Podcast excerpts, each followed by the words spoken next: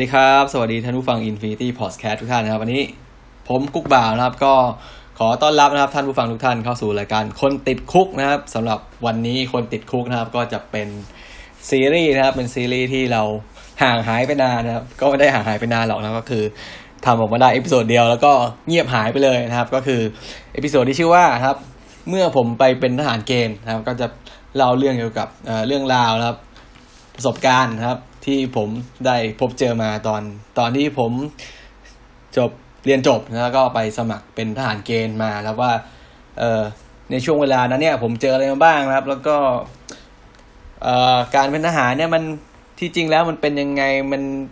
เป็นดินแดนสนธยาหรือเปล่าแล้วมันต้องโดนกระทืบมันต้องโดนซ้อมอย่างอย่างที่เราเห็นในข่าวหรือเปล่านะครับ ก็ EP นี้ครับก็เป็น EP ที่สองครับสำหรับในซีรีส์เมื่อผมไปเป็นทหารเกณฑ์ครับ ซีรีส์ไอ EP แรกที่ผมพูดไปเนี่ยก็เป็นเรื่องเกี่ยวกับเอ่อตอนที่ผมยังไม่เป็นทหารนะเป็นแค่ตอนที่ผมไปทำเรื่องครับทำเรื่องเรื่องการผ่อนผันเรื่องสมัครจับใบดำใบแดงอะไรทั่ว ๆ ไปนะครับ แล้วก็ตอนนี้นะครับ ตอนนี้จะจะชื่อว่า ชื่อตอนว่านะครับ เมื่อผมไปเป็นทหารเกณฑ์ day one นครับ ให้ชื่อว่า day one ก็คือเป็นวันแรกเลยนะครับ วันแรกที่หลังจากผมทำเรื่องทุกอย่างมาเรียบร้อยแล้ว แล้วก็หลังจากนั้นผมก็จะ เดินทางนะครับเดินทางไปที่ค่ายทหารนะครับ ตามหมายเรียกนะครับว่าหลังจากนี้นะครับหลังจากวันแรกเริ่มต้นไปอีกหกเดือนนะครับ ผมต้องเจออะไรบ้างครับ แต่ก็ตอนนี้ตอนนี้ก็จะเป็นเล่าคร่าวๆนะครับเกี่ยวกับวันแรกเท่าที่ผมพอจำได้นะเพราะว่าเวลามันก็ผ่านมานานหลายปีแล้วครับ ก็ตอนนั้นที่ผมไปเป็นทหารนะครับ ก็จะย้อนให้ฟังก็คือเป็นปี 2552 นะครับ 2552 ก็เกือบเกือบ10ปีแล้วนะครับ ปีนี้ปี61นะปีหน้าก็ปี62นะครับ ก็เกือบเกือบ10ปีแล้วนะครับ ผมก็ไปเป็นสมัครไปเป็นทหารเกณฑ์นะครับ อยู่ที่ค่ายทหารอยู่ค่ายหนึ่งครับ ทางภาคใต้นะครับ ที่จังหวัดสงขลานะครับ แล้วก็โอเคนะเพื่อไม่ให้เป็นการเสียเวลานะหลังจากที่ตอนแรกเนี่ย ที่ผมไปเล่าครับ ที่ผมมาเล่าให้ฟังว่าเออขั้นตอนการ ผ่อนผันนะครับ การสละสิทธิ์ผ่อนผันการจับใบแดง การจับใบดำใบแดงครับการเลือกผลัดเลือกอะไรเนี่ยมันเป็นยังไงนะครับ เราควรจะยื่นวุฒิไหมครับ ยื่นวุฒิปอตีได้ได้ลดเวลานะครับ เหลือฝึกแค่ 6 เดือนอะไรอย่างนี้ครับ ใครสนใจก็กลับไปย้อนฟังได้นะครับ ก็ไปหาดูใน playlist ของคนติด Cook นะครับ ก็สำหรับวันนี้ครับก็จะเป็นเรื่องเล่านะครับ เรื่องเล่าจากประสบการณ์ที่ผมอาจจะลืมๆไปบ้างแล้วนะครับ แต่ก็ แต่ก็ดีที่ผมจดไว้นะครับ ก็จะมีเวลาไปตอนเป็นทหารใช่ไหมก็จะแจกสมุดจดนะครับ ผมก็พยายามจดบันทึกนะครับเท่าที่จดได้นะครับ แล้วก็วันนี้ก็มีโอกาสนะครับ มีโอกาสก็จะมาเล่าให้เล่าสู่กันฟังนะครับ โอเคสำหรับวันแรกนะครับวันแรกก็เอ่อมันเป็นวันที่หนึ่งพฤษภาคมนะครับหนึ่งพฤษภาคมปี ปีอะไรนะปีสองพันห้าร้อยห้าสิบสองนะครับ ก็คือเป็นทหารเกณฑ์นะครับ ผมไปเป็นทหารเกณฑ์เขาเรียกว่าเขาจะเรียกว่าอ่า ทบหนึ่งทับห้าสองนะทบคือทหารบกนะครับหนึ่งก็คือผลัดที่หนึ่งนะครับผลัดที่หนึ่งทับห้าสองก็คือปีสองพันห้าร้อยห้าสิบสองนะครับ โดยถ้าเป็นทหารบกเนี่ยเขาจะมีแค่สองผลัดนะครับก็คือผลัดที่หนึ่งกับผลัดที่สองครับผลัดที่หนึ่งก็จะฝึกช่วงเดือนพฤษภาครับไปจนถึงประมาณเดือนพฤศจิกาครับผลัดที่สองก็จะถัดไปหกเดือนคือพฤศจิกาถึงเดือนถึงเดือนพฤษภาก็สลับกันมีสองผลัดนะครับ ส่วนถ้าเป็น ทหารเรือกับทหารอากาศเนี่ยผมก็ไม่แน่ใจว่าเขามีกี่ผัดมีสี่หรือว่ามีสามผัดนะครับ ใครสนใจข้อมูลก็ลองไปหาดูนะครับหรือว่าใครเตรียมตัวจะไปเป็นทหารเกณฑ์ก็ ก็ลองดูนะครับ ก็นี้ก็เป็นประสบการณ์จากผมคนหนึ่งนะครับ มาเล่าสู่กันฟังนะครับ ก็หลังจากนะครับ หลังจากเอ่อเหตุการณ์ในตอนที่ห่วงที่หนึ่งมันผ่านพ้นไปครับช่วงที่ผมยื่นเอกสารทุกอย่างเรียบร้อยแล้วนะครับ ผมก็กลับมาใช้ชีวิตปกตินะครับ ในช่วงเดือนเมษาใช่ไหม ตอนที่เดือนเมษาเนี่ยช่วงประมาณต้นเดือนครับเขาก็จะมีการเเกณฑ์ครับ มีการเรียกเกณฑ์เกณฑ์ชายชะกันนะครับชายหนุ่มนะครับ ไปให้ทำการเขาเรียกว่าสมัครทหารว่าเกณฑ์จับใบดำใบแดงนั่นเองนะครับ ทีนี้ก็ผ่านผมก็ผ่านช่วงนั้นไปแล้ว ผมไปสมัครเรียบร้อยแล้วใช่ไหมก็เหลือแค่รอเรียกนะครับ รอเรียกตามตามหมายเรียกคือวันที่หนึ่งพฤษภาคมก็ก็จะเป็นนะไปเป็นทหารเกณฑ์จริง ๆ ครับ ทีนี้ระหว่างนั้นผมทำอะไรนะครับระหว่างที่ระหว่างที่ยื่นเอกสารเสร็จเมื่อตอนเดือนเมษาครับมาจนถึงเดือนพฤษภาก็มีเวลาประมาณเดือนหนึ่งผมก็ใช้ชีวิตปกติแหละนะครับ ก็รอรอถึงเวลาก็เข้าอินเทอร์เน็ตใช่ไหมก็หาโน่นนี่นั่นนะครับ ก็หาว่าเออ ต้องเตรียมตัวอะไรบ้างนะครับ เพราะว่า ผมก็ไม่เคยนะไม่เคย ไม่เคยเป็นไปเป็นทหารนี่แหละใช่ไหมเราไม่เคยเป็นทหารเดี๋ยวเราอาจจะเออเห็นเพื่อนครับเห็นเพื่อนเขาเรียนทสทเรียนรอดอมาบ้างนะครับ แต่มันก็คงจะมีความแตกต่างกันใช่ไหมผมก็หาข้อมูลนะครับ ไปหาข้อมูลว่าเออต้องเตรียมตัวเตรียมของเตรียมอะไรบ้างครับ ก็ไม่มีอะไรเลยครับ ไม่มีอะไรที่ต้องบอกเราต้องเตรียมอะไรบ้างก็คือ แค่พาร่างกายไปครับ ให้ถึงค่ายทหารก็พอแล้วนะครับ ทีนี้เนี่ยนะครับ ในตอนนี้นะครับ ในตอนเดวันเนี่ยนะครับ ก็จะมีตัวละครนะครับ อยู่ประมาณหกเจ็ดคนแล้วกันนะครับหกเจ็ดคนที่ ที่ผมจะพูดถึงแล้วก็อาจจะเป็นตัวละครที่พูดถึงอีกบ่อย ๆ นะครับ ในตอนถัดไปถ้ามีนะครับ ถ้ามีของไอคนติดคุกเมื่อผมเป็นทหารเกณฑ์นะครับ คนแรกเลยนะครับสองคนแรกเลยนะครับ เป็นเป็นคนที่ผมเจอครับ ตอนที่ยังไม่ตอนที่ยังไม่เป็นทหารนะครับ ก็คือเป็นเพื่อนผมนะครับ เป็นเพื่อนร่วมรุ่นที่เรียนที่เรียนปตีครับ เรียนเรียนปริญญาตรีด้วยกัน แต่ว่าเรียนคนละคนละอ่าคนละเอกนะครับ ผมเรียน ผมเรียนคอมพิวเตอร์ไซน์นะครับ แล้วก็เพื่อนผมเขาเรียนวิทยาศาสตร์พอลิเมอร์นะครับ ทีนี้เนี่ยเพื่อนผมคนนี้เขาชื่อตั้มนะครับเขาชื่อตั้มแล้วก็พ่อของเขานะพ่อของเขาก็เป็นเป็นทหารนะครับ เป็นทหารอยู่ที่อยู่ที่ค่ายทหารในสงขลานี่แหละ ก็คือในในจังหวัดสงขลาเนี่ยก็จะมีหลายค่ายนะครับ มีประมาณกี่ค่ายวะประมาณสามสี่ค่ายนะที่เป็นที่เป็นค่ายใหญ่นะครับ ทีนี้เพื่อนพ่อของเพื่อนผมเนี่ยเขาก็เป็นเป็นนายทหารนะครับอยู่ในค่าย ครับค่ายอยู่ค่ายหนึ่งที่ที่สงขลานะครับ แล้วก็ส่วนส่วนตั้มเนี่ยก็เขาสนิทกับผมมากก็คือทำงาน คือรู้จักกันตอนเรียนปริญญาตรีแล้วก็เราทำกิจกรรมด้วยกันครับ เราเอ่อทำงานกิจกรรมนักศึกษาด้วยกันนะครับ แล้วก็ค่อนข้างจะสนิทกัน แล้วก็ ผมก็ไปเล่าให้มันฟังนะครับว่า เพราะเพราะมันก็รู้ว่าผมอะไปสมัครทหารใช่ไหมเขาก็คุยกันอะไรประมาณนี้ครับ มันก็ว่ามันเนี่ยอยากให้ผมเนี่ยไปเจอกับพ่อมันมากเลย อยากให้ได้คุยกันใช่ไหมเพราะว่าพ่อเขาเนี่ย เขาอยู่เขาเป็นคนที่ฝึกทหารใหม่ด้วยนะครับ ก็คือว่าในค่ายทหารเนี่ยครับไม่ใช่ว่าทหารทุกคนเนี่ยจะสามารถมาฝึกทหารได้นะครับเขาจะมีทหารอยู่แค่รับผิดชอบนะครับรับผิดชอบส่วนที่ฝึกทหารใหม่เนี่ยก็จะมีแบ่งรับแบ่งชัดเจนนะครับ ส่วนทหารที่ไม่เกี่ยวข้องเขาจะไม่เกี่ยวกับการฝึกนะครับ ส่วนพ่อของตั้มเนี่ยเขาก็มีหน้าที่ดูแลนะครับดูแลอยู่ในหน่วยฝึกทหารใหม่เหมือนกันนะครับ แต่ว่าตอนนั้น ตอนนั้นช่วงเวลานั้นมันยังมาไม่ถึงใช่ไหมตอนที่เราได้คุยกัน ผมได้คุยกับพ่อของตั้มเนี่ยมันก็ยังอยู่ในช่วงเดือนเมษาก็คือผมยังไม่ได้เข้าไปในค่ายทหารนะเขาคุยกันก็ไปเจอครับเขาคุยกัน พ่อของตั้มก็ออกเป็นเออเขาเรียกว่าเป็นไงนะเป็นรูปแล้วก็เหมือนกับทหารทั่วไปครับนิสัยก็พูดจานะพูดจาตรงๆ พูดจาแบบขำๆนะติดตลกนะครับ ติดเอ่อไม่ซีเรียสอะไรอย่างเงี้ยครับ ก็คุยกัน ก็ พ่อก็พ่อก็คุยกันนะเจอกันแล้วคุยกันกินข้าวทานข้าวแล้วคุยกันว่าเออ เนี่ยก็ถามว่าเออคิดดีเออทำไมถึงมาเป็นทหารใช่ไหมผมก็ผมก็หัวเราะไม่มีอะไรคุยเหมือนตอนนั้นก็เหมือนคุยกับญาติผู้ใหญ่อะไรประมาณนี้ครับ แล้วก็พ่อของตั้มก็พูดมาคำหนึ่งว่า คนคนดีๆเขาไม่เป็นทหารกันหรอกครับก็คือประมาณว่า คนที่ยังไงวะยัง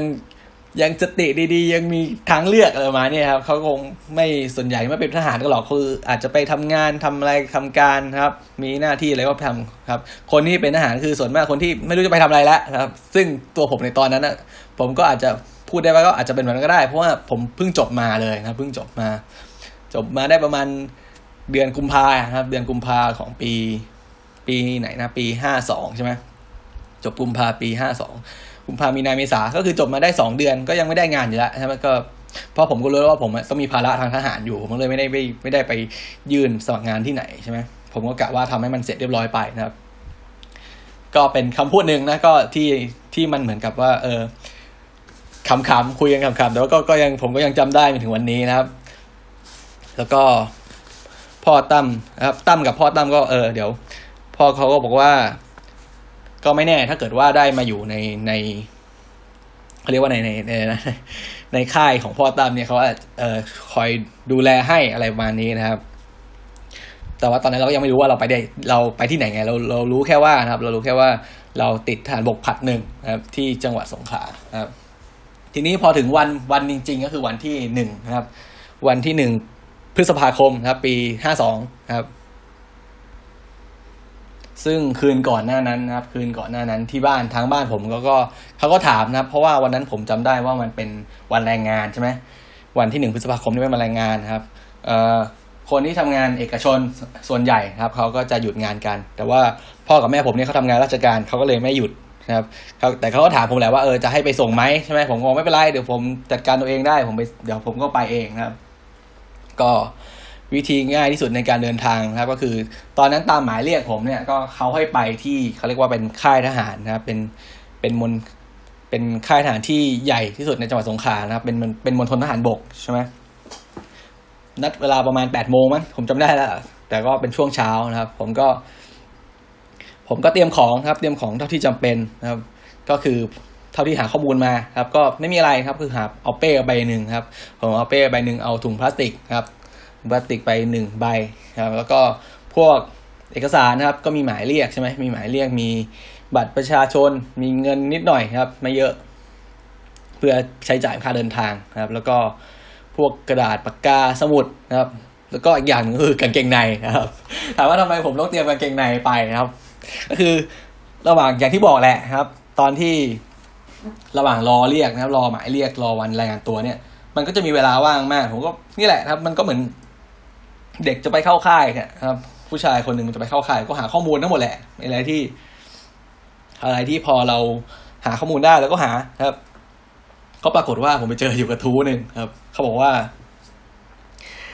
คนที่เป็นทหารเนี่ย ให้เตรียมกางเกงในไปด้วย เพราะว่าอะไรครับหนึ่งก็คือว่า เอ่อเวลาคุณเป็นทหารเนี่ยเขาจะมีเอ่อของแจกให้ครับ เป็นของเป็นของที่ทางทาง อะไรนะทางทางทางกองทัพเขาแจกให้ก็จะเป็นพวกของใช้ทั่วไปครับพวกเสื้อกางเกงกางเกงในรองเท้าถุงเท้านะครับ แต่ว่านะครับเขาก็บอกกันว่าว่า มันก็จะมีเรื่องเล่าและเรื่องที่เขาคุยกันว่าเออกางเกงในของทหารบกที่กองทัพแจกเนี่ย มันกัดมากมันกัดแบบกัดดุเดือดมากนะครับ ถ้าเป็นไปได้ก็ให้เอากางเกงในไปเองนะครับ ผมก็เฮ้ยก็คือมันก็ เชื่อไว้ก็ไม่เสียหายไงใช่ไหมผมก็เลยเอากางเกงในปกส่วนตัวเนี่ยไปด้วยนะครับ ประมาณสี่ห้าตัวมั้งผมจะไม่ได้แล้วนะครับ แล้วก็มีอะไรอีกอย่างอื่นก็ไม่ได้มีอะไรนอกเหนือจากนี้นะก็คือว่านอกเหนือจากเอกสารนอกเหนือจากกระเป๋าตังค์นะครับ นอกเหนือจากเป้หนึ่งใบสมุดปากกา ผมก็เอากางเกงในนี่แหละไปนะครับ โอเค แล้วผมก็เดินทางไปแล้วผมจำได้ผมเดินทางไปโดย ใช้รถสองแถวนะครับ เพราะว่าจากบ้านผมไป ไปค่ายทหารเนี่ยนะครับไปค่ายนั้นเนี่ยมันก็อยู่ไม่ไกลมากครับอยู่มันสงขามันไม่ใช่เมืองที่ใหญ่มาก แล้วก็ค่ายทหารเนี่ยมันก็เป็น มันเป็นเส้นทางหลักนะที่ตอนนั้นผมนั่งสองแถวไปนะครับรถสองโขนรถสองแถวไปครับ ซึ่งรถสองแถววันนั้นก็เอ่อที่มันผ่านนะครับ มันก็ต่อเดียวถึงเลยนะผมก็เดินนะครับ ผมก็สะพายเป้หนึ่งใบออกจากบ้านนะครับเอากุญแจบ้านไปด้วย แล้วก็ใส่ไว้ในกระเป๋า ใส่ไว้ในเป้ แล้วก็โหน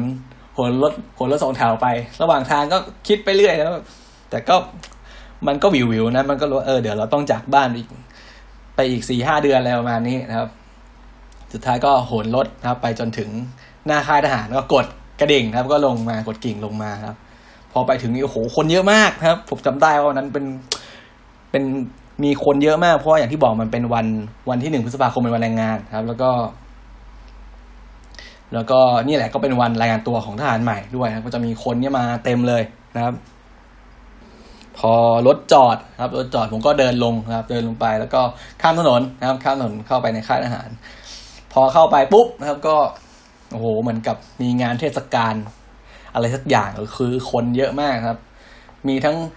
คนที่เป็นทหารที่มารายงานตัว แล้วก็มีทั้งญาติญาติที่เขามาส่งกันนะครับ ผมก็ไม่รู้จะตอนนั้นก็ ก็พยายามหาป้ายหาอะไรนะเอ้ยเราควรจะไปทางไหนใช่ไหมแล้วก็เขาก็มีเสียงประกาศนะว่า ทหารบกผัดหนึ่งนะครับ ทุกคนทหารบกผัดหนึ่งจังหวัดสงขลาให้มาทางนี้ ทางนี้ทางนี้ทางนี้ครับ ก็มีเสียงประกาศผ่านลำโพงมาครับ ผมก็เดินไปตามลำโพงก็แหละครับ สุดท้ายก็ไปนั่งเต็นท์ครับ นั่งอยู่ในเต็นท์ก็จะเขาเต็นท์ในเต็นท์เนี่ยเขาจะแยกครับ แยกเป็นอำเภอนะครับ แยกเป็นเอ่อแต่ละอำเภอนะครับ แล้วก็ ระหว่างนั้นก็ไม่มีอะไรไม่มีอะไร ก็จะก็จะเป็นเต็นท์หลายหลังเลยครับ แล้วก็นั่งแยกกันตามอำเภอครับ แล้วก็เช็คชื่อก็มีการตรวจสอบรายชื่อกันนิดหน่อยนะครับ แล้วก็รอรอรอเวลานะครับ รออะไรผมก็รออะไรรออะไรผมก็ไม่รู้เหมือนกันนะครับ ระหว่างนั้นก็จะมีทหารนะครับมีทหาร มีทหารที่เป็นพวกจ่าพวกนายทหารนะครับ มามา มาพูดคุยนะครับ พูดออกไมค์ผ่านลำโพง ส่วนใหญ่ก็จะไปพูดเป็นการคลายเครียดขำๆนะครับ เป็นให้บรรยากาศมันไม่ซีเรียสเกินไป เพราะว่าวันนั้นก็ผมจำได้ว่าอากาศร้อนมากแดดร้อนมากนะครับแล้วก็พูดคุยไปเรื่อย พูดแซวไปเรื่อยนะครับ ก็คือว่าถ้าใครเคยเขาเรียกว่าถ้าใครเคยคลุกคลีนะครับ ใครคลุกคลีใครเคยคลุกคลีว่าใครเคยทำงานกับทหารนะครับ หรือว่าเคยเรียนรอทอเคยเรียนรอดอหรือว่าติดต่อทหารเนี่ย ก็จะรู้ว่าทหารเนี่ยเป็น เป็นอาชีพที่แม่งพูดเก่งมากนะพูดไปเรื่อยอะคือพูดแบบ คือถ้าได้จับไม้นะคือถ้าได้จับไม้แล้วแบบโอ้โห ไปแบบ ไปได้เรื่อยเล่นหยอดมุกไปได้เรื่อยนะก็คือถือว่าเป็นเรียกเป็น เป็นพรสวรรค์หนึ่งแล้วกันของเขานะของของทหารหลายคนครับ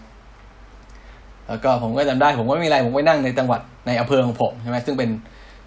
คือบ้านผมอยู่ที่อำเภอหาดใหญ่นะครับ แต่ว่าทะเบียนชื่อชื่อผมเนี่ยเขาจะ ชื่อของของพลทหารเนี่ยครับเขาจะอิงตามครับอิงตามภูมิลำเนาของของบิดานะครับก็คือของพ่อนะครับ ซึ่งพ่อของผมเนี่ยชื่อของพ่อผมเนี่ยอยู่ในอำเภอเมืองครับอำเภอเมืองจังหวัดสงขลาซึ่งไม่ใช่อำเภอหาดใหญ่ใช่ไหมผมก็ต้องตอนไม่ว่าจะเป็นผม ตอนที่ผมไปทำเรื่องผ่อนผันหรือว่าทำเรื่องจับใบดำใบแดงเรื่องทำเรื่องสมัครเนี่ยครับก็ต้องทำในในอำเภออำเภอเมือง ซึ่งเป็นเขาเรียกว่าถิ่นอะไรนะเขาเรียกว่าเป็นถิ่น ภูมิลำเนาของบิดานะครับ ซึ่งไม่ใช่ไม่ใช่ว่าไม่ใช่ว่าชื่อทะเบียนบ้านผมอยู่ในอำเภอหาดใหญ่หรือว่าทะเบียนบ้านผมอยู่ในกรุงเทพแล้วผมจะเอ่อมาทำการสมัครทหารที่กรุงเทพไม่ใช่นะครับก็คือเขาจะยึดตามภูมิลำเนาของบิดานะครับ โอเค ผมก็ไปนั่งเต็นท์ของอำเภอเมืองนะครับ ซึ่งชื่อของพ่อผมอยู่ที่อำเภอเมืองใช่ไหมผมก็ไปนั่งแล้วก็รอเวลาเขาเรียกนะครับรอเวลาเขาเรียกระหว่างนั้นก็ไม่มีอะไรครับ ก็เป็นการเอ่อทอล์กโชว์นะครับทอล์กโชว์โดย โดยนายน่าจะเป็นผมนึกยศก่อนนะครับ น่าจะเป็นจ่าสิบเอกคนหนึ่งนะครับ เป็นยศจ่าสิบเอกนะครับ คนหนึ่งโหพูดเรื่อยเปื่อย พูดไปเรื่อยแต่ก็ขำนะก็ขำดีฟังไปก็ขำดีคือคลายเครียดได้ อ่าคลายร้อนได้นะครับ แล้วก็สักพักหนึ่งครับอำเภออื่นๆครับเขาก็ไปหมดแล้วนะครับอำเภออื่นเขาก็นั่งรถไปเขาจะมีรถรถรถทหารน่ะรถบรรทุกนะครับ เป็นรถบรรทุก เป็นรถบรรทุกที่มีหลังคานะครับเขาเขาจะเรียกติดปากว่ารถ GMC นะครับ ซึ่ง GMC เนี่ยเป็นรู้สึกว่าจะเป็นยี่ห้อนะแต่ว่าก็คือเป็นแค่ติดปากแค่นั้นที่จริงก็คือมันเป็นรถบรรทุกแหละรถบรรทุกที่ที่มีหลังคานะครับ ไม่ว่าจะเป็นยี่ห้ออะไรก็ตามนะครับ แล้วก็เขาก็จะมีรายชื่อใช่ไหมเขาเช็คชื่อตามชื่อตามอำเภอ แล้วก็เอาขึ้นไป โอเค คนนี้อำเภอนี้ขึ้นรถคันนี้ คนนี้อำเภอนี้ขึ้นรถคันนี้นะครับ สุดท้ายผมก็นั่งอยู่ครับ นั่งอยู่จนจนเกือบเที่ยงอะ คือทุกคนแทบจะไปหมดแล้วนะครับ เหลือแค่ประมาณไม่ถึงจากคนเป็นหลักพันนะครับ จากคนหน้าเป็นหลักพัน เหลือแค่ประมาณ เหลือแค่ประมาณสองร้อยอะร้อยสองร้อยคือ เหลือแค่ประมาณเต็นท์สองเต็นท์แค่นั้นเองครับ เราคิดว่าเฮ้ยเมื่อไหร่กูจะได้ไปมันร้อนมันร้อนมันเริ่มร้อนมากแล้วนะครับ สุดท้ายนะครับ เขาก็ประกาศนะครับว่า โอเคนะครับทบหนึ่งทบหนึ่งทับห้าสองนะครับ ที่อำเภอสงขลาครับอำเภอเมืองสงขลารายชื่อนี้รายชื่อนี้รายชื่อนี้ ให้มาต่อแถวตรงนี้ ผมก็ไป มีชื่อผมผมก็ไปครับ ก็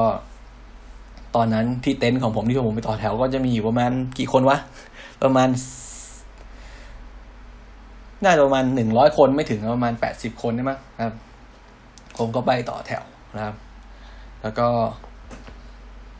ก็นั่งอีก ต่อแถวเสร็จก็นั่งครับ นั่งรอเรียกอีกนะครับ ก็คิดในใจโอ้เมื่อไหร่กูจะได้ไปสักทีนะครับ สุดท้ายก็ถึงเวลานะครับ ถึงเวลา ก็มีมีจ่านะมีจ่าสิบเอกคนหนึ่งนะครับเขาก็มามาเรียกแถวนะว่า โอเค เต้นนี้แถวนี้นะครับ ทั้งหมดยืนนะครับ ทั้งหมดยืน ซึ่งมันเป็นคำที่เราห่างหายไปนานมากครับตั้งแต่เราเรียน ตั้งแต่ผมเรียนลูกเสือนะเพราะว่าผมเรียนลูกเสือตอนมต้นใช่ไหมแล้วก็พอตอนมปลายเนี่ยพอเราไม่ได้เรียนหนอทอนะครับ เราไม่เรียนรอดอเราก็จะห่างหายกับไอ ระเบียบแถวครับห่างหายจากเรื่องระเบียบแถวการจัดแถวไปนานมาก เพราะฉะนั้นการได้ยินคำว่า ทั้งหมดลุกอะไรประมาณนี้ มันก็เลย เออ มันก็เลยเป็นเรื่องแปลกๆอยู่นิดหน่อยนะครับ โอเค คนในเต็นท์ทุกคนก็ลุกนะครับ แล้วก็เขาก็ให้เดินตามมานะครับจ่าวันนั้นก็เดินนะครับ พาแถวของเรานะครับ หมู่หมวดของเราครับ เดินตามแกเข้าไป เดินเข้าไปในค่ายนะครับ ตอนแรกผมก็นึกว่าเออโอเคจะ จะขึ้นรถไปที่ไหนใช่ไหมมีรถจอดอยู่ที่ไหนหรือเปล่า ไม่มีครับปรากฏว่าเขาก็เดินพาผมเรื่อยๆลึกเข้าไปในค่ายนะครับ ก็จะปรากฏว่าก็ไปเจอโรงนอนอยู่หลังหนึ่งนะครับ เป็นโรงนอนที่ค่อนข้างจะเก่ามากนะครับ ค่อนข้างจะเก่ามาก แล้วก็เดี๋ยวจะเล่าให้ฟังในตอนต่อต่อๆไปว่า ไอ้โรงนอนเนี่ยมันมีอะไรบ้างนะครับ มันมีเรื่องอะไรที่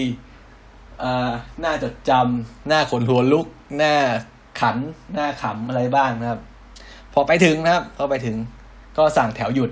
อ้าวก็ปรากฏว่าจ่ากับว่านี่ยครับ นี่เป็นโรงนอนของโรงนอนของพวกมึงนะครับโรงนอนของพวกมึงอ้าวโอเคแต่ทีนี้เราก็รู้แล้วว่าผมเนี่ยต้องฝึกที่นี่นะครับ ไม่ใช่ฝึกที่ค่ายอื่น ไม่ได้นั่งรถไปที่อื่นอะไรนะครับ สุดท้ายออตอนนั้นกองร้อยของผมนะครับ ก็ฝึกที่นี่นะครับ ได้ชื่อว่ากองอะไรวะกองร้อยทหารใหม่นะครับ กองร้อยอ๋อหน่วยฝึกทหารใหม่นะครับ หน่วยฝึกทหารใหม่ครับ ซึ่งทหารเนี่ยครับ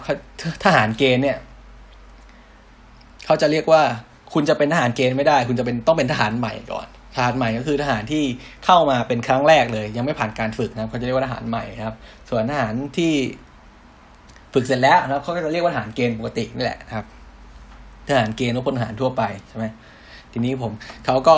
นะครับจ่าเขาก็ให้พวกผมนะไปนั่งนะครับไปนั่งในในอันนี้แหละนะครับ ไปนั่งใต้ใต้นะใต้ใต้โรงนอนนะครับ สภาพหน้าตาของโรงนอนนะครับโรงนอนทหารก็จะเป็นที่ผมไปที่ผมอยู่นะครับ ที่ผมไปฝึกนะครับ ที่ผมไปฝึกก็จะเป็นข้างล่างก็จะเป็นเป็นอาคารซีเมนต์นะครับ อาคารซีเมนต์อาคารปูนนะครับ ข้างบนก็จะเป็นเป็นไม้นะครับ ส่วนข้างบนที่เป็นโรงนอนก็จะเป็นไม้นะครับ ก็คือเป็นสองชั้นนะครับ ขึ้นได้สองทางนะครับ จะมีบันไดอยู่สองมีบันไดสองที่คือหัวท้ายลงนอนนะครับ แล้วก็ ข้างล่างก็จะเป็นใต้ถุนนะครับ ใต้ถุนมีมีที่นั่งเรียบร้อยครับมีที่นั่งมีเอ่อเวทีเล็ก ๆ นะครับเวทีเล็กมีทีวีมีอะไรห้องเก็บของอะไรก็ว่าไปแต่ว่าส่วนใหญ่ข้างในก็จะเป็นลานโล่งๆนะครับ ใต้โรงนอนก็จะเป็นเป็นลานโล่งๆมีหน้าต่าง มีประตูอะไรเรียบร้อยนะครับ มีล็อกเกอร์นิดหน่อยนะครับ ทีนี้จ่าเขาให้พวกเรานะครับกองร้อยของเราเนี่ยเข้าไปนั่งนะครับ เข้าไปนั่งอยู่ใต้โรงนอนนะครับ แล้วก็ทำการพูดคุยนะครับทำการพูดคุย นิดหน่อย พูดคือพูดไปเรื่อยพูดพูดไปเรื่อยคือทำความรู้จักสนิทสนมอะไรประมาณนี้นะครับ แล้วก็ระหว่างนั้นก็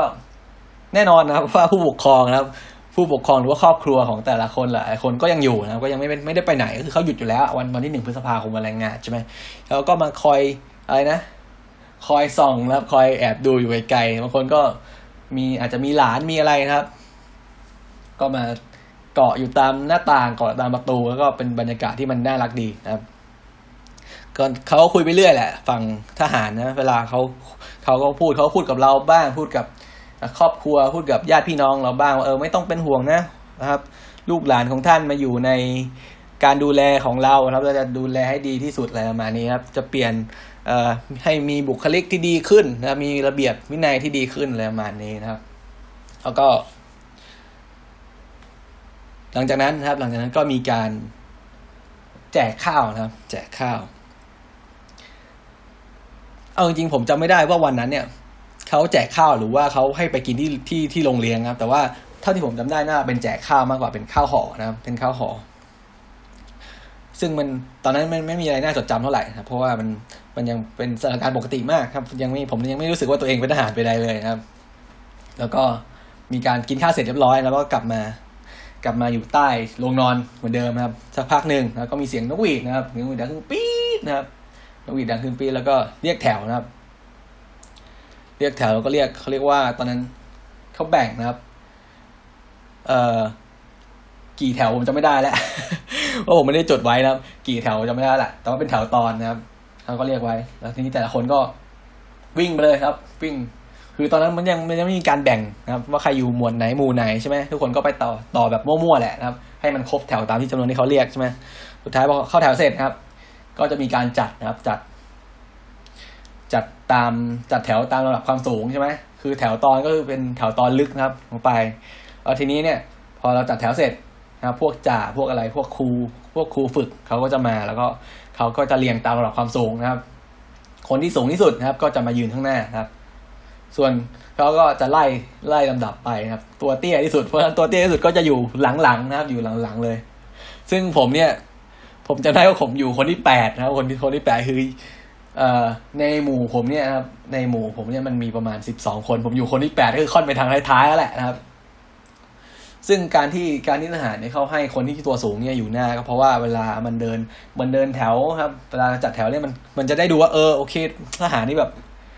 รูปร่างนะครับ สูงใหญ่กำยำอะไรประมาณนี้ครับเพราะฉะนั้นไอตัวเตี้ยๆตัวแบบ เอ่ออะไรมะขามตัวมะขามข้อเดียวก็ไป พวกมึงมาอยู่ท้ายแถวอะไรประมาณนี้ครับ โอเค ทีนี้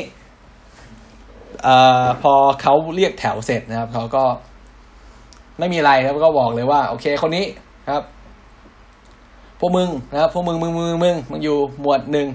มึงมึงอยู่หมวดสองอยู่หมวดสามแล้วก็เรียงตามหมู่นะครับ ก็คือจะเป็นกองร้อยนะครับหนึ่งกองร้อยก็จะมีสามหมวดนะครับหนึ่งกองร้อยมีสามหมวด แล้วก็หนึ่งหมวดก็จะมีกี่หมู่แล้วผมจำไม่ได้แล้วนะครับ น่าจะมีประมาณห้าหมู่นะครับ แล้วก็ทีนี้ก็ก็แบ่งไปหนึ่งหมู่ก็จะมีประมาณสิบเอ็ดคนสิบสองคนครับ ประมาณนี้นะครับ ทีนี้ผมก็อยู่ครับ อยู่ หมวดที่หนึ่งครับ หมวดที่หนึ่งหมู่ที่สามคนที่แปดครับ ที่ผมจำได้เพราะผมจดมา แล้วก็ หลังจากนั้นครับอ่าจ่าเนี่ยเขาก็บอกว่า โอเค ให้นั่งครับ พอจัดแถวเสร็จเรียบร้อยจำรหัสจำรหัสจำเลขประจำตัวเองให้ได้แล้ว แล้วก็นั่งให้เรียบร้อย แล้วก็ ทีนี้เขาก็เรียกขึ้นไปเอาของนะครับ เอาของที่บนโรงนอนนะครับ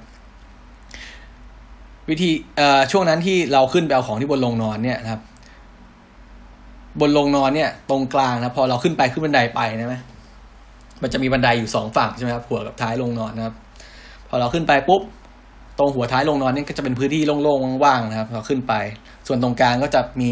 เตียงนะมีเตียงชั้นเดียวนะมีเตียงชั้นเดียววางเรียง ติดกันเป็นพืชเลยนะครับ ประมาณ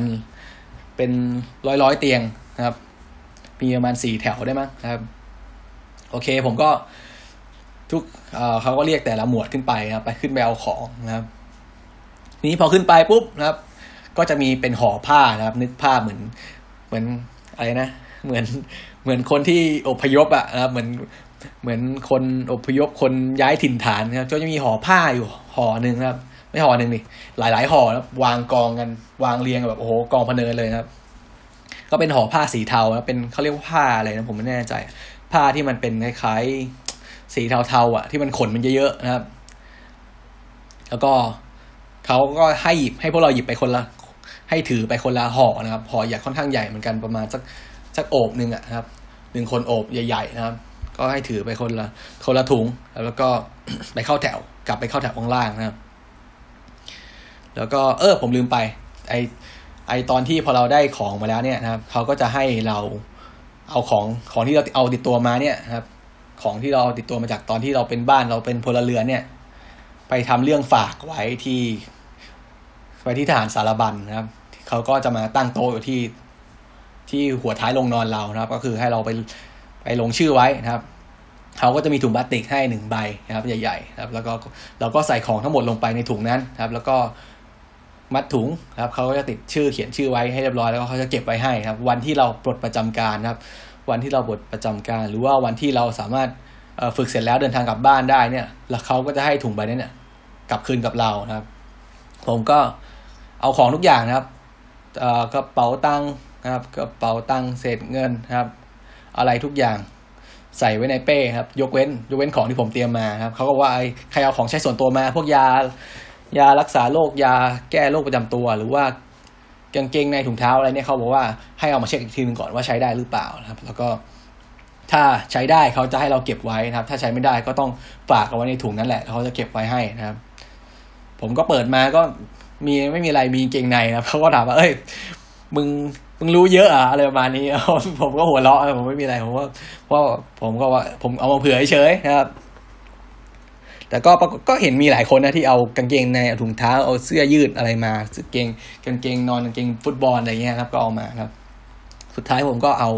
กางเกงในของผมครับยัดลงไปในไอไอห่อผ้าในถุงผ้านั่นแหละ แล้วก็กลับไปเข้าแถวเหมือนเดิมนะครับ ทีนี้พอถึงเวลาแล้วก็ทำการแกะนะครับ แกะห่อผ้านะครับ ก็ขึ้นไปนะครับ เข้าไปใต้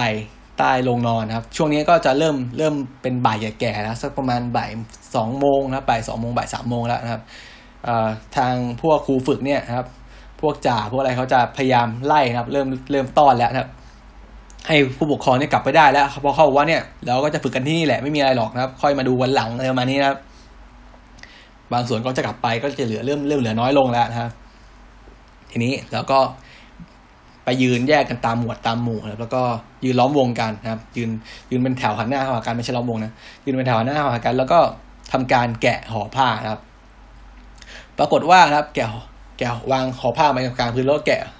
ก็เปิดห่อผ้ามา ก็ปรากฏว่าของที่อยู่ในห่อผ้าก็คือเป็นของใช้ประจำวันนะครับ ที่ที่เราต้องใช้มันมีอะไรบ้างครับ ที่ผมจำได้นะนะครับก็คือมีทุกอย่างเลยที่เราต้องใช้ครับ ห่อผ้าน่ะไอตัวที่เป็นผ้าสีเทาๆนะครับ สีเทาๆขนเยอะๆนะครับ มันก็คือผ้าห่มมันก็คือผ้าห่มนี่แหละครับ แล้วก็ส่วนเปิดออกมาก็จะมีอ่ามีเสื้อยืดนะครับ มีเสื้อยืดสีเขียวเลยนะครับ เสื้อยืดสีสีเขียวที่ เอาไว้เป็นเสื้อฝึกนะครับ เสื้อยืดสีเขียวประมาณน่าจะมีประมาณสี่ตัวนะครับผมจำไม่ผิด มีเสื้อยืดสีเขียวสี่ตัวนะครับ มีกางเกงขาสั้นนะครับ กางเกงขาสั้นแบบมีกระเป๋านะ ประมาณสามตัวนะครับ มีกางเกงผ้าล่มนะครับกางเกงผ้าล่มสำหรับใส่นอนนะครับหนึ่งตัวนะครับ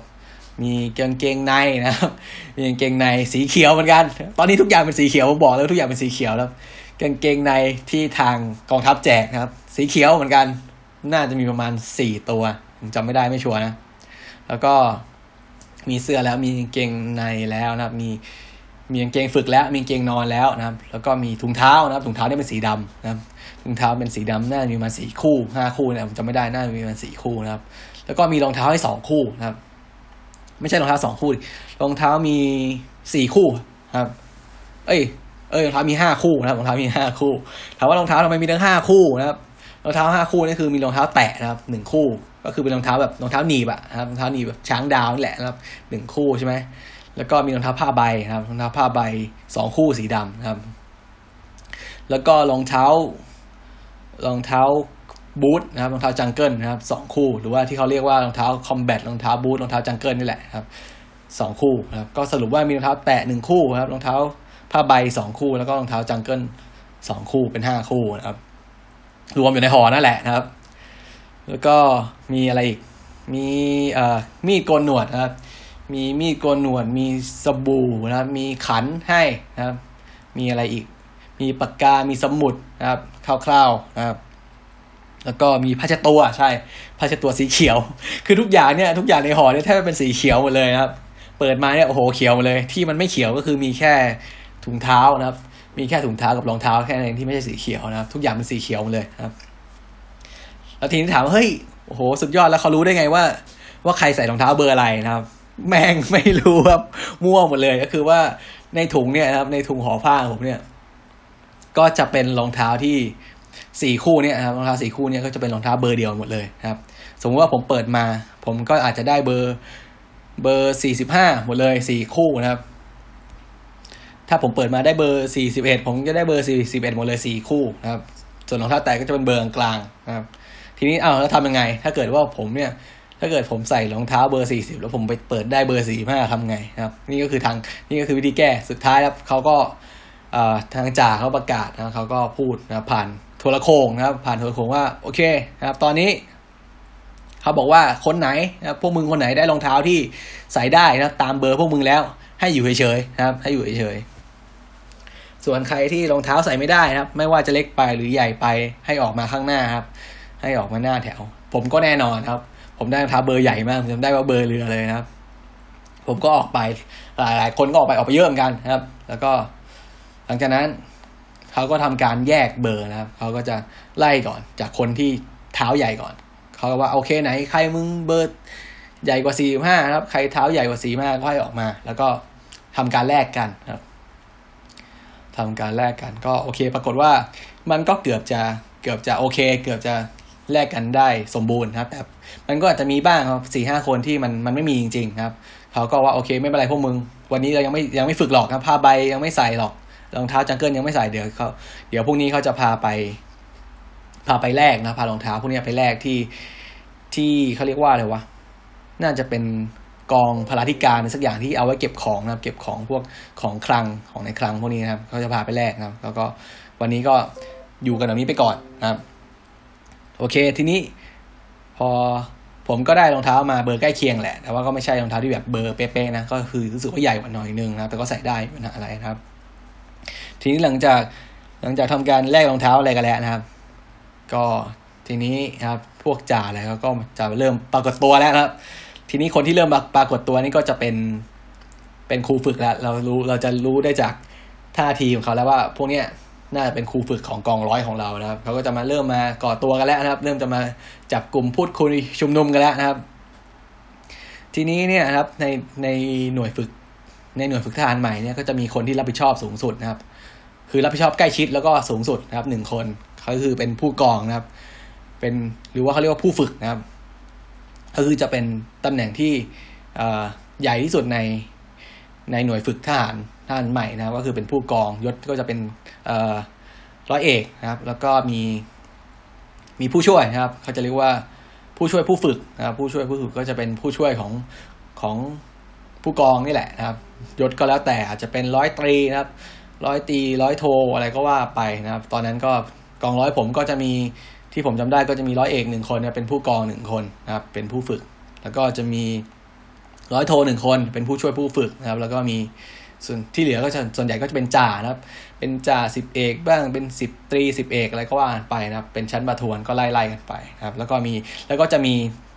ครูฝึกนะครับ พวกนี้เขาเรียกว่าครูฝึกหมดเลยครับ ถ้าเป็น ถ้าเป็นครูฝึกที่ยศเป็นยศเป็นนายทหารชั้นประทวนนะครับนายทหารเนี่ยเขาก็จะเรียกว่าครูนายสิบครับ ครูในสิบเขาจะมีปอกปอกแขนปอกแขนเรียบร้อยเลย คือ คนที่มาเกี่ยวข้องกับการฝึกได้เนี่ยต้องเป็นต้องเป็นคนที่เกี่ยวข้องเท่านั้นครับเขาจะมีปอกแขนของเขาครับก็เขียนว่าครูในสิบนะก็จะเป็นพวกนายทหารนะครับนายทหารชั้นประทวนจะเป็นส่วนใหญ่นะครับ แล้วก็ ถ้าเป็นผู้กองนะครับ ถ้าเป็นผู้กองหรือว่าผู้ฝึกเนี่ยเขาจะมีปอกแขนว่าผู้ฝึกนะครับ ส่วนผู้ช่วยผู้ฝึกนะครับ หรือว่าพวกระดับ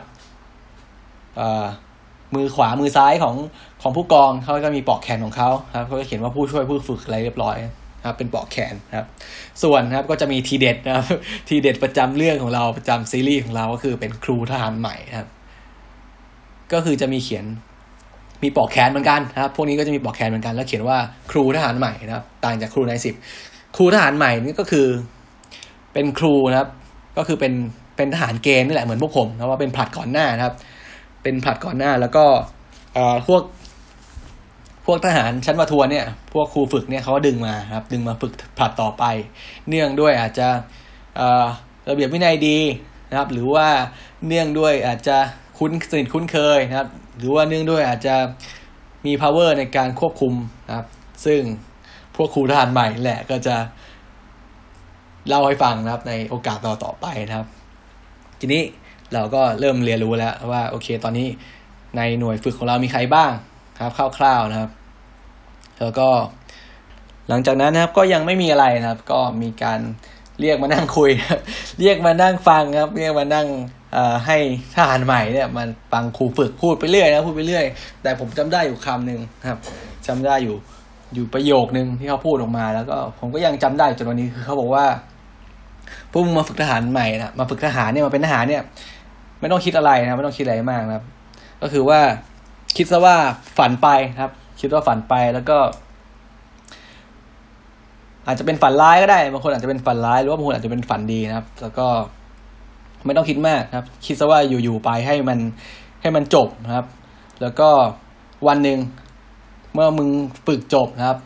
มันก็จะเหมือนกับว่าช่วงช่วงเวลาที่เราฝึกเนี่ยมันก็เหมือนกับว่า เป็นช่วงเวลาที่แบบเราแค่ฝันไปแค่นั้นเองครับ มันไม่เคยเกิดขึ้นจริง มันไม่เคย มันไม่ มันเป็นแค่ช่วงเวลาที่มันอยู่ใน อยู่ในความรู้สึกอยู่ในความทรงจำแค่นั้นเองแทบจะไม่ได้มีอะไร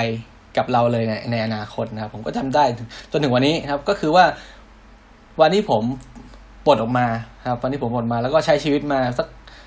หลายปีผ่านไปเนี่ยมันก็พอนึกย้อนกลับไป มันก็เป็นเรื่องจริงนะคือเหมือนกับว่ามันเป็นฝันที่แบบ เอ้ย มันเป็นช่วงเวลาหนึ่งที่มันเกิดขึ้นนะครับ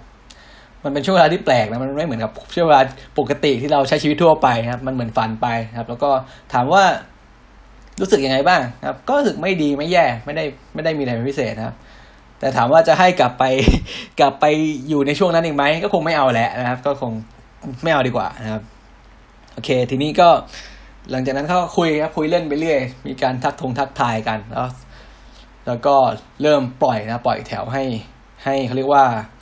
ตามสบายนะครับ ปล่อยให้ไปนั่งคุยทำความรู้จักกันนะครับ ปล่อยตามสบายไปนะครับ ทีนี้พอเขาเริ่มปล่อยนะครับเขาก็ปล่อยแถวไปใช่ไหมเราก็จับกลุ่มคุยกันนะครับ ส่วนมากก็จะคุยกันในหมวดแหละนะครับ ในในหมู่ของเรานะครับ ในหมู่ที่ที่เรารู้จักกันสนิทกันนะครับ ซึ่ง ในในในหมู่ผมเนี่ยก็จะมีคนที่ค่อนข้างจะสนิทนะครับ ค่อนข้างจะสนิท แล้วก็เริ่มเริ่มคุยกันนะครับไม่ไม่ไม่เรียกว่าสนิทหรอกเริ่มคุยกันเพราะว่าเราอยู่อยู่หมู่เดียวกันครับ คนแรกเนี่ยครับเอ่อเพื่อนเพื่อนเรียกเรียกเขาว่ามาหาครับ เพราะว่าอะไรเพราะว่าแกมาเนี่ย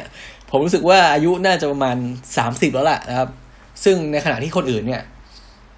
อายุสักประมาณสิบแปดนะครับ อายุยี่สิบอะไรประมาณนี้นะครับ ก็คือบางคนก็อายุสิบแปดปีบางคนอายุสส่วนใหญ่ก็อยู่ประมาณสิบแปดถึงยี่สิบใช่ไหมส่วนมหาเนี่ย อายุไปโอ้โห น่าจะสามสิบแล้วครับ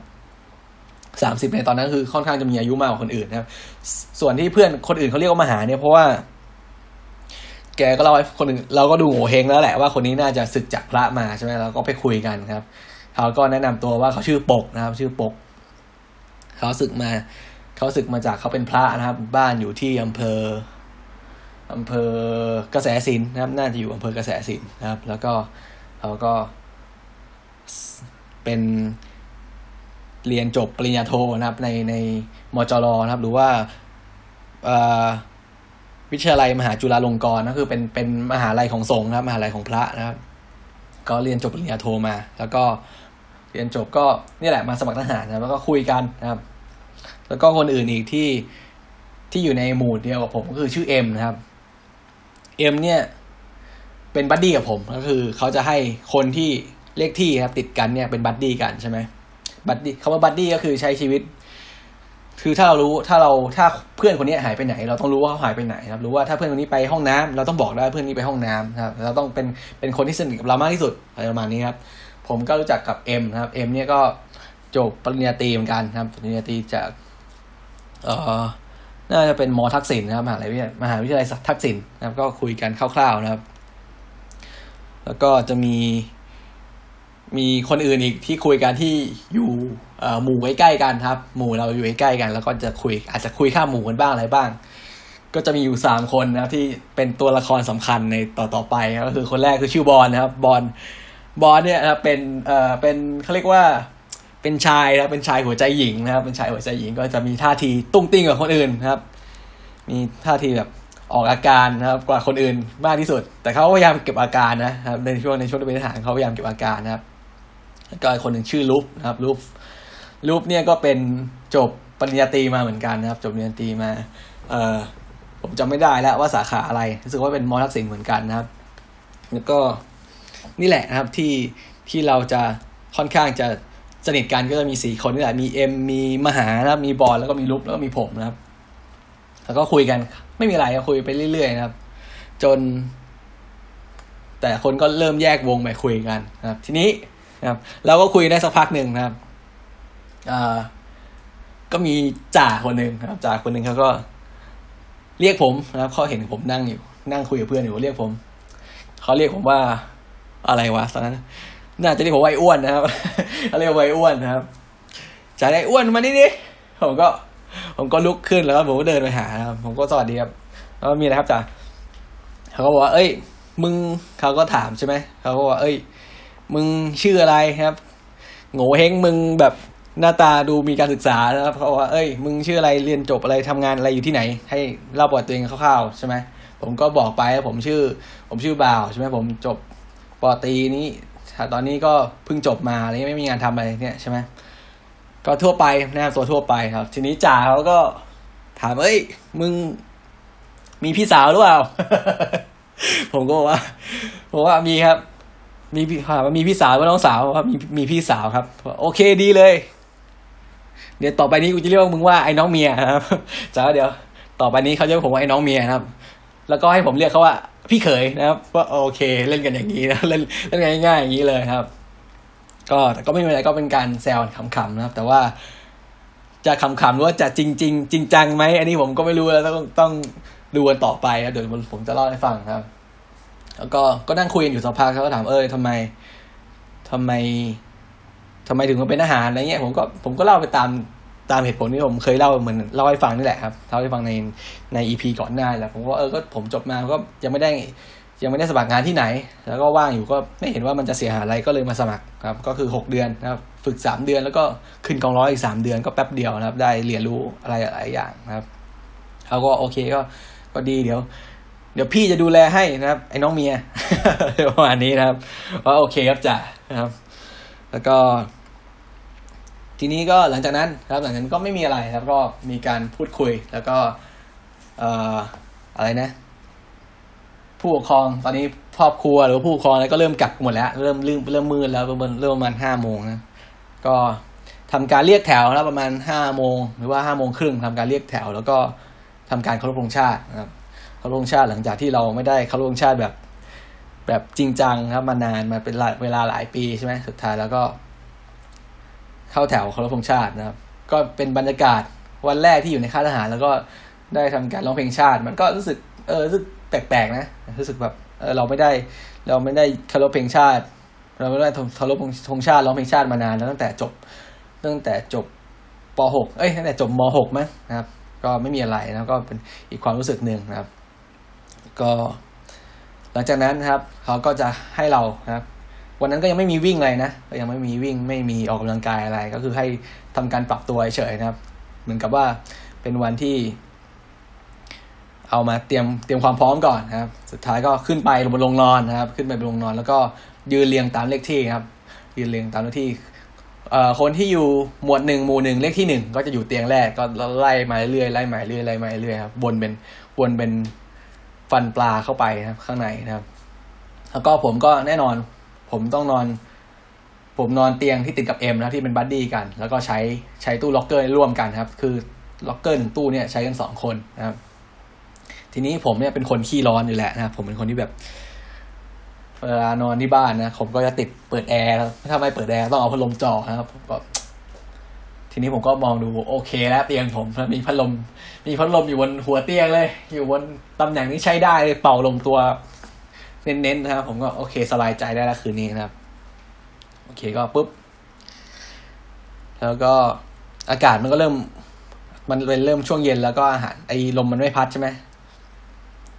เออจ่าก็เลยให้เราไปเปิดพัดลมนะเปิดพัดลมเบาๆเบอร์หนึ่งนะครับ ผมก็เดินไปเปิดเพราะว่าใครอยู่ใกล้นะครับ ใครอยู่ใกล้สวิตพัดลมให้เปิดพัดลมครับผมไปเปิดปุ๊บแม่งพัดลมเสียปรากฏว่าพัดลมในในโรงนอนอะ มีอยู่ประมาณเป็นสิบตัวนะครับ ทุกตัวติดหมดเลย ยกเว้นเตียงผมอะตัวไอ้พัดลมที่อยู่บนบนหัวเตียงผมอะที่มันเป่าลงที่ผมอะมันเสียนะครับโอ้โหตายแล้วกู ตายแน่นอนคืนนี้คือแบบ คือผมเป็นคนที่แบบถ้าอากาศร้อนเนี่ยผมแทบจะนอนไม่หลับเลยนะครับโอ้โหสวยแล้วกูนะครับ แต่ก็ไม่ได้ไม่ได้อะไรนะครับ แล้วก็หลังจากนั้นเขาก็ทำการนะครับ ให้ไปอาบน้ำนะครับ ให้ไปกินข้าวหรืออาบน้ำก่อนว่าผมจำไม่ได้ละ รู้สึกว่าจะให้อ่กินข้าวก่อนนะครับ ให้ไปกินข้าวก่อนก็ ให้ต่อแถวครับ ต่อแถวแล้วก็ไปเดินไปโรงเลี้ยงครับ โรงเลี้ยงก็จะอยู่ห่างจากห่างจากโรงนอนนะครับ ไปนิดหน่อยสักประมาณสามสี่ร้อยเมตรครับ ก็จะเป็นอาคารชั้นเดียวนะครับ เป็นอาคารชั้นเดียว เปิดโล่งครับ เปิดโล่งแต่ว่ามีก็ก็มีประตูมีหน้าต่างนะครับ แล้วก็จะมีโซนที่เป็นที่เป็นซิงค์ล้างจานล้างจานอยู่ด้านหลังครับ แล้วก็ตรงกลางเนี่ยจะก็จะเป็นโต๊ะนะครับโต๊ะเรียงกันเลยครับ หลายโต๊ะหลายสิบโต๊ะเลย แล้วก็จะมีโซนที่เป็นเคาน์เตอร์ตักอาหารนะเป็นห้องเป็นห้องเคาน์เตอร์ตักอาหารครับทีนี้มื้อเย็นวันนั้นผมจำได้จำได้เลยจำได้ขึ้นใจเลยก็คือเป็นเป็นเอ่อแกงเขียวหวานปลาดุกครับ แกงเขียวหวานปลาดุก แล้วก็ผัดหมี่นะครับ มีผัดกะทินะครับ ก็แกงเขียวหวานปลาดุกกินกับข้าวสวยธรรมดานี่แหละครับ ส่วนกับข้าวกับข้าวมื้อแรกที่ที่จำได้เนี่ยเพราะว่ามันเป็นกับข้าวมื้อแรกที่มันเป็น ที่เราได้กินที่โรงเลี้ยงจริงครับ ผมก็เลยจำได้ กับข้าวเนี่ยเขาจะมีเขาจะมีเวรโรงเลี้ยงนะดูเขาจะมีเวรโรงเลี้ยงเขาตักไว้ให้แล้วว่ามื้อแรกเขาตักไว้ให้นะครับ ก็จะมีหมี่ผัดนะครับ จานหนึ่งนะครับ มีมีผัดจานหนึ่งแล้วก็มีเอ่อมีแกงเขียวหวานถ้วยหนึ่งแล้วก็มีข้าวโถหนึ่งนะครับ แล้วก็ที่เหลือก็จะเป็นจานนะครับ จานกับช้อนวางเอาไว้นะครับ จานนี้ก็จะเป็นจานสแตนเลสนะครับ เป็นจานสแตนเลสช้อนก็จะเป็นช้อนช้อนสแตนเลสปกตินะครับหม้อมีหม้อข้าวมีถ้วยแกงครับ มีจาน ทีนี้วิธีการกินก็โต๊ะหนึ่งครับ ก็จะนั่งสี่คนครับโต๊ะหนึ่งนั่งสี่คนมีข้าวหนึ่งโถมีกับข้าวสองอย่างส่วนใหญ่ก็จะมีกับข้าวสองอย่างนะครับก็คือวันนั้นก็จะมีแกงเขียวหวานปลาดุกแล้วก็มีผัดหมี่นะครับ ซึ่งนะครับ บอกตรงเลยว่าผมก่อนก่อนหน้าที่ผมจะไปเป็นอาหารเนี่ยผมเป็นคนผมเป็นคนที่ค่อนข้างจะเลือกกินนะครับ เลือกกินก็ แต่ว่าผมก็บอกกับตัวเองไปแล้วว่าบอกกับตัวเองไปแล้วว่าเออถ้าเกิดเราอยู่ในค่ายอาหารเราก็ต้องมีอะไรก็ต้องกินแหละอย่าเป็นเรื่องคงจะเป็นเรื่องมากไม่ได้ เดี๋ยวไม่มีแรงฝึกนะครับ ก็ในถ้วยนะครับ แกงในถ้วยเนี่ยเขาก็จะนับจำนวนมาเป๊ะพอดีเป๊ะเลยนะครับก็คือว่าทหารหนึ่งคนนะครับทหารหนึ่งคนก็จะได้เนื้อสัตว์นะประมาณสามชิ้นนะครับ ก็คือโต๊ะหนึ่งนั่งสี่คนใช่ไหมเพราะฉะนั้นในแกงหนึ่งถ้วยเนี่ยก็จะมีเนื้อสัตว์อยู่ประมาณสิบสองชิ้นนะครับ ก็จะได้คนละสามชิ้นนะครับ แล้วก็มีข้าวหนึ่งหม้อครับ ใครจะกินเท่าไหร่กินไปเลยนะครับ ข้าวเนี่ยเติมได้ไม่อั้นนะครับ ข้าวเติมได้ไม่อั้นแล้วก็ส่วนแกงนะครับ แกงเนี่ยก็เติมได้ไม่อั้นเหมือนกัน แต่ว่าต้องกินในถ้วยนี่ให้หมดก่อนถึงจะเอาไปเติมได้เขาเรียกว่ารับอะไรนะครับ รับอะไร รับอะไรหรือว่าเอาแกงไปเติมมันเองนะครับ เอาแกงไปเติมหรือเอาข้าวไปเติมนะครับ ทีนี้ผมก็ กินปกติแหละเพราะว่ามันยังไม่ได้ออกแรงอะไรใช่ไหมยังไม่ได้ออกแรงยังไม่หิวอะไร ก็กินปกติก็กินปลาดุกไปสามชิ้นครับ ตามจำนวนที่เขาแบ่งมาให้เรียบร้อยพอดีครับสำหรับแต่ละคนแต่ละโต๊ะใช่ไหมทุกคนก็กินไปคนละสามชิ้นนะครับ แล้วก็ผักก็มีปกติครับเป็นมะเขือครับ แล้วก็เราก็กินปกติแล้วก็กลับมานะครับ เดินกลับ เดินกินเสร็จก็ตั้งแถวแล้วก็เดินกลับมาที่โรงนอนนะครับ คืนนั้นก็ไม่มีอะไรมีการพูดคุยกันเล็กน้อยว่า หลังจากนี้เราจะมีรปจนะครับรปจก็คือระเบียบ ผมจำไม่ได้ว่ามันย่อมาจากอะไร แต่ว่าน่าจะประมาณว่าระเบียบปฏิบัติประจำวันสักอย่างนะครับ ก็คือว่าทุกวันเนี่ยเราจะทำตามนี้นะครับตามตารางนี้ ยกเว้นวันที่เป็นวันพิเศษอย่างเช่นวันอาทิตย์ครับ วันอาทิตย์หรือว่าวันเสาร์ครับ อาจจะเปลี่ยนแปลงไปได้บ้างนะครับแต่ว่า ถ้าเป็นวันธรรมดาหรือวันฝึกเนี่ยเขาก็จะมีตารางไว้ว่าเริ่มตื่นนอนกี่โมง ฝึกกี่โมง กินข้าวกี่โมงอะไรประมาณนี้เป็น เป็นระเบียบเอาไว้เป็นรปจอไว้นะครับ ซึ่งก็คร่าวๆซึ่งวันแรกก็ยังไม่มีอะไรนะพอกินข้าวเสร็จกลับมาก็อาบน้ำนะครับ อาบน้ำก็ยังไม่มีอะไรครับอาบน้ำก็ยังไม่มีอะไร วันแรกก็ยังชิวๆอยู่ยังไม่ยังไม่มีเอ่ออะไรที่มันเป็นการละเมิดสิทธิส่วนบุคคลนะครับที่หลังอย่างที่เราคิดนะครับ อย่างที่เราเจอในบทความในหนังสือพิมพ์ หรือว่าในหนังในทีวีในละครในพวกนี้นะครับ ก็อาบน้ำปกติ ก็สภาพของโรงอาบน้ำนะครับ โรงอาบน้ำเนี่ยมันก็จะอยู่ทาง มันก็จะอยู่ติดกับโรงนอนเลยนะครับ จะเป็นจะเป็นลานโล่งๆนะครับ เป็นลานโล่งๆแล้วก็มีสังกะสีกั้นเอาไว้ครับเป็นสังกะสีกั้นเอาไว้ คืออันนี้แต่ละที่ก็จะไม่เหมือนกันนะต้องบอกก่อนว่า แต่ละที่ก็จะไม่เหมือนกัน ไม่ว่าจะเป็นโรงนอนโรงนอนบางที่อาจจะเป็นไม้ทั้งหมดบางที่อาจจะเป็นปูนทั้งหมดนะครับ ส่วนโรงนอนผมข้างล่างก็เป็นปูนข้างบนเป็นไม้แล้วก็ที่เป็นที่เป็นโรงอาบน้ำเนี่ยก็จะเป็น พื้นที่โล่งๆนะครับ ล้อมด้วยสังกะสีปิดเอาไว้ไม่ให้อุจจาตานะครับ แล้วก็จะมีบ่อน้ำนะครับ เป็นเป็นบ่อน้ำเอ่อทำด้วยทำด้วยซีเมนต์นะครับ ก่อซีเมนต์ขึ้นมาครับ แล้วก็เป็นแถวข้างในนะครับ เป็นแถวนึกนึกภาพเหมือนเป็นบ่อใหญ่ๆที่เป็นบ่อซีเมนต์ใหญ่ๆครับ แล้วก็เปิดน้ำไว้ก็จะมีน้ำอยู่ในบ่อนะครับ แล้วก็ทุกคนนะครับยืนเรียงแถวล้อมล้อมและอาบน้ำเนี่ยครับ ก็เตรียมตัวให้พร้อมจะมีมีขันนะครับ มีแปรงสีฟันมียาสีฟันมีสบู่ แล้วก็ ทุกคนถือขันถือสบู่อะไรเรียบร้อย เวลาชุดพร้อมที่อาบน้ำก็คือว่าชุดรองเท้าแตะนะครับรองเท้าแตะแล้วก็กางเกงกางเกงนอนอะกางเกงที่เป็นผ้าล่มนะครับ แล้วก็ในขันก็จะมีเอ่อเป็นแปรงสีฟันที่เราส่วนมากจะบีบยาสีฟันไม่เรียบร้อยแล้วเพื่อความเพื่อความรวดเร็วนะครับ มี มีแปรงสีฟันมียาสีฟันมีสบู่นะครับ แล้วก็มีผ้าเช็ดตัวผืนหนึ่งครับ วันนั้นก็ไม่มีอะไรเขาก็ปล่อยให้เราอาบกันตามสบายนะไม่ได้ไม่ได้เร่งไม่รีบอะไรก็ ทุกคนก็ถอดเสื้อนะครับ ถอดเสื้อเหลือแต่กางเกงใน หรือว่าบางคนก็เป็นกางเกงผ้าล่มกางเกงฟุตบอลอะไรก็ว่าไป แล้วก็ไปยืนล้อมนะครับ นึกภาพนะครับ เป็นเป็นบ่อซีเมนต์ใหญ่ๆกว้างสักประมาณประมาณเอ่อหนึ่งวานะครับ ลงไปได้สักประมาณ ความกว้างก็ลงไม่ได้ยืนได้สักสามคนนะครับ ไม่ไม่ไม่เบียดกันนะครับ กว้างประมาณหนึ่งวา แล้วก็ยาวนี่ยาวมากยาวประมาณน่าจะสิบเมตรได้มั้งนะครับสิบเมตร หรือว่า เออประมาณสิบเมตรนะครับ แล้วก็จะมีหลังคาหลังคาเป็นสังกะสีนี่แหละนะครับ หลังคาเป็นสังกะสีกันไม่ให้น้ำไม่ให้น้ำในในในบ่อเนี่ยมันมันเลอะเทอะนะไม่ให้ฝนตกอะไรเงี้ยครับ แล้วก็พอถึงเวลานะครับ เอ่อจ่าครับสิบสิบเวรเขาจะให้ให้พลทหารเนี่ยไปยืนเรียงครับไปยืนล้อมไอ้ไอ้นี่แหละครับไอ้บ่อซีเมนต์นี่แหละนะครับ ก็คือยืนล้อมก็คือแทบจะพอดีแหละ อาจจะมีเบียดกันบ้างว่าใครบอกอยู่แถวหลังทางแถวหลังบ้างนิดหน่อยครับ แล้วก็มีขันหนึ่งใบนะครับ แล้วก็จ่าเขาว่าเดี๋ยว พอเป่านกหวีดนะครับ ก็ให้ทำการอาบได้นะครับ แล้วก็เขาก็บอกว่าวันนี้เขาจะยังไม่เร่งอะไรแล้วก็ให้อาบปกติไปก็โอเค วันนั้นก็ไม่มีอะไรก็แปรงฟันปกติครับ แปรงฟันแล้วก็อาบน้ำนะครับ ถูสบู่ปกติเหมือนเราอยู่บ้านนี่แหละ แค่ว่าวันนั้นเราอาบน้ำกับอาบน้ำกับหลายคนแค่นั้นมันก็สนุกนะบรรยากาศตอนนั้นเหมือนกับว่าเราไปเข้าค่ายอะไรสักอย่างนะครับ ไปเข้าค่ายกับ ใช้ชีวิตเหมือนตอน เออถ้าใครเคยไปค่ายค่ายอาสาของมหาลัยก็จะประมาณแนวนั้นแหละนะครับ แต่ว่าอาจจะอาจจะบอกคนเยอะกว่าหน่อยนึงนะตอนอาบน้ำแบบเออหลายคนหน่อยครับ แล้วก็อาบปกติไม่มีอะไรนะครับ แปรงฟันล้างหน้าล้างตาถูสบู่นะบ้วนปากอะไรก็เรียบร้อยแล้วก็เช็ดตัวนะครับอาบน้ำหอมทาแป้งเลยนะครับ แล้วก็วันนั้นก็เขาก็บอกว่าวันนี้ก็ไม่มีอะไรนะครับ มีพูดคุยนิดหน่อยก่อนจะขึ้นไปนอน ก่อนจะปล่อยขึ้นไปก็คือประมาณสักทุ่มครึ่งนะครับเขาก็จะเรียกรวมอาบน้ำเสร็จให้แต่งตัวนะครับ เอาของเก็บเข้าในล็อกเกอร์เรียบร้อย แล้วก็รอฟังสัญญาณนกหวีดครับพอนกหวีดมาปุ๊บทุกคนก็วิ่งลงไปข้างล่างนะวิ่งลงไปตั้งแถวตามตามหมวดตามหมู่นะครับ แล้วก็ฟังเขาพูดคุยว่าพรุ่งนี้ต้องตื่นกี่โมงอะไรประมาณนี้นะครับ แล้วก็วันนี้ก็มีเวลาให้นั่งเล่นนะครับ จนถึงสักประมาณหนึ่งทุ่มสองทุ่มนะครับ แล้วก็ เดี๋ยวพอถึงเวลาสักประมาณสองทุ่มครึ่งครับเขาจะให้ทุกคนขึ้นไปบนโรงนอน เพื่อเตรียมตัวนอนนะครับ โอเคก็เราก็นั่งเล่นกันไปเรื่อยครับ แล้วก็พอถึงเวลาครับ พอถึงเวลาประมาณสองทุ่มครึ่งเขาก็เป่านกหวีดให้เราขึ้นไปนะขึ้นไปบนโรงนอนนะครับ ทุกคนก็ยืนอยู่หน้านะครับ ยืนอยู่หน้าเตียงตัวเอง ตอนนี้ทุกคนหันหน้าเข้าหาเตียงตัวเองนะครับ แล้วก็เตียงเนี่ยก็เป็นเตียงปกตินะครับ เป็นเตียง ผ้าปูเตียงก็สีขาวนะครับผ้าปูเตียงสีขาวหมอนก็ปลอกหมอนสีขาวนะครับ แล้วก็ยืนนะตัวเองเตียงตัวเอง แล้วเขาก็บอกว่านะครับครูฝึกเขาก็บอกว่าโอเค วันนี้ก็ยังไม่มีอะไรคำว่ายังไม่มีอะไรเนี่ยก็เลย มันก็เลยเป็นคำที่ เอ้ยเหมือนกับว่ามึงยังโชคดีอยู่นะครับ แล้วก็เขาว่าเนี่ย เดี๋ยวก่อนนอนเนี่ยครับเขาจะหลังจากนี้เนี่ย หลังจากเขาเขาปล่อยแถวแล้ว ให้ทุกคนขึ้นอยู่บนเตียงแล้วก็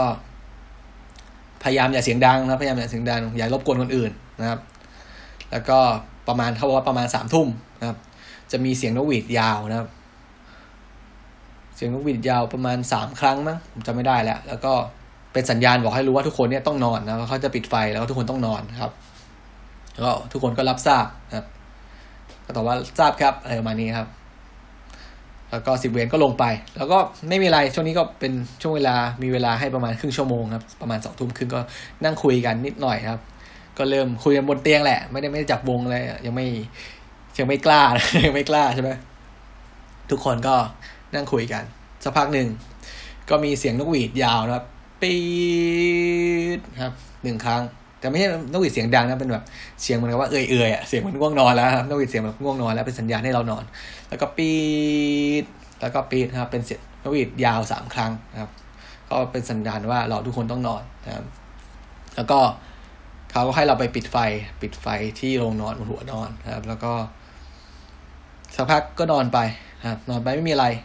หลายแต่ว่าหลายคนก็ยังนอนไม่หลับนะครับ หลายคนก็ยังนอนไม่หลับก็ต้องแอบคุยกัน มีเสียงคุยปึ๊บปึ๊บปึ๊บปึ๊บปึ๊บปึ๊บครับ แล้วก็หลังจากนั้นสักพักท่ามกลางความมืดครับท่ามกลางความมืดก็มีคนเดินขึ้นมาบนโรงนอนนะครับ ประมาณห้าหกคนจำไม่ได้แล้วขึ้นทางโรงนอนแล้วก็ พูดเสียงดังเลยนะครับ ว่าให้ปิดพัดลม ให้ปิดพัดลมผมว่าใครวะใช่ไหมทุกคนหันไปดูว่าใครวะปรากฏว่าเป็น เป็นครูฝึกทหารใหม่นะครับเป็นครูเป็นครูทหารใหม่ ก็คือเป็นเป็นพลทหารผัดก่อนหน้าแหละที่ทำหน้าที่เป็นครูฝึกนะครับเพราะว่าพวกมึงปิดปิดพัดลมไม่หมดนะครับเขาก็พูดเป็นภาษาใต้นะครับสำเนียงใต้นะเพราะว่าทุกคนปิดปิดพัดลมไม่หมดนะครับเราก็เฮ้ยผมไม่ผมไม่มีปัญหาอะไรแล้วเพราะว่าพัดลมผมแม่งไม่ติดอยู่แล้วครับพัดลมเสียแล้วครับ ให้พวกที่อยู่ใกล้พัดลมก็ต้องไปปิดพัดลมนะครับ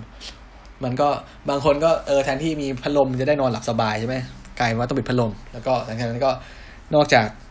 ปิดพัดลมอย่างเดียวแล้ว ยังไม่พอนะครับ เพราะว่าห่มผ้าถึงคอทุกนายครับคำว่าห่มผ้าถึงคอก็คือต้องดึงผ้าห่มอะมาปิดถึงคอนะครับห้ามมีห้ามมีอวัยวะส่วนไหนโผล่มาจากนอกผ้าห่มนะครับก็คือโผล่ได้คือแค่ส่วนคอขึ้นไปถึงหน้านะครับ ซึ่งผมเนี่ยบอกแล้วผมเนี่ยเป็นคนที่แบบอุ้ยผมขี้ร้อนอะผมติดแบบ ติดการนอนเปิดแอร์ว่านอนเอาพัดลมจ่อมากครับเพราะฉะนั้นผมก็โอ้โหทรมานมากคือแบบนอนแล้วเหงื่อแตกเหงื่อพุดพุดพุดพุดพุดเลยครับ แล้วก็ครูทหารใหม่เขาก็ครูไว้แล้วว่าเดี๋ยวพวกมึงนะครับ พวกมึงใคร ใครไม่ผมพลาเดี๋ยวเจอกูนะครับโอ้โหชิบหายแล้วกูชิบหายแล้วนะครับ แต่ก็มีแล้วก็แต่คนก็เหมือนกับว่ายังยังหยั่งเชิงอยู่นะครับ พวกพวกทหารใหม่ในในรุ่นผมก็ยังหยั่งเชิงอยู่ก็เหมือนกับว่าเออยังยังไม่มีใครแหลมยังไม่มีใคร ต่อปากต่อคำอะไรนะครับ ก็ทุกคนก็เงียบๆแล้วก็นอนกันไปนะครับ ผมจำได้ว่านะผมนอนโหกว่าผมจะนอนหลับอะคือแทบจะดึกมากนะสักสองสามชั่วโมงกว่าผมจะหลับเพราะว่ามันหนึ่งคือมันร้อนมากครับ ผมขี้ร้อนอยู่แล้ว แล้วการที่การที่นอนห่มผ้าด้วยโอ้โหแบบโคตรทรมานอะคือเวลาผมนอนอยู่บ้านเนี่ยผมแทบผมแทบจะไม่ห่มผ้าเลยนะครับก็นอนห่มผ้าปุ๊บอันนี้ก็เป็นนะครับ แล้วผมก็เผลอหลับไปตอนไหนไม่รู้จำไม่ได้ละทั้งนั้นที่ห่มผ้าแหละนะครับ ก็อันนี้ก็จบแค่นี้ก่อนแล้วกันนะสำหรับคนติดคุกนะครับ ซีรีส์เมื่อผมไปเป็นทหารเกณฑ์ day วันนะหรือว่าวันที่หนึ่งวันแรกนั่นเอง เพื่อไม่ให้มันยาวเกินไป แล้วก็เป็นการพูดถึงวันแรกอย่างเดียวนะครับ เดี๋ยววันต่อๆไปนี่อาจจะมีการรวบกันนะไม่ใช่ว่า วันที่สองเราจะมาเล่าวันที่สองเพราะผมฝึกตั้งหกเดือนเดี๋ยวมันจะยาวไปนะฝึกสามเดือนนะ ฝึกประมาณสามสี่เดือนนะ แล้วก็วันถัดออกไปก็จะพยายามรวบนะครับรวบแล้วก็เล่าเฉพาะไอเหตุการณ์ที่มันจำได้ เหตุการณ์ที่มันขำเหตุการณ์ที่มันเอ่อมันน่าจดจำมันน่าประทับใจมันน่าขมขื่นเลยประมาณนี้ครับแล้วก็จะมาเล่าให้ฟังครับสำหรับคนติดคุกนะครับ ตอนเมื่อผมไปหันไปเป็นทหารเกณฑ์ day one นครับ ก็ ขอจบ นะครับขอจบวันแรกของการเป็นทหารเกณฑ์ของผม แต่เพียงเท่านี้นะครับสำหรับวันนี้นะครับก็ขอขอบคุณทุกท่านนะครับที่เข้ามารับฟังนะครับคนติดคุกนะครับ ก็สำหรับวันนี้นะครับก็ขอลาไปก่อนนะครับสวัสดีสวัสดีผม สวัสดีครับ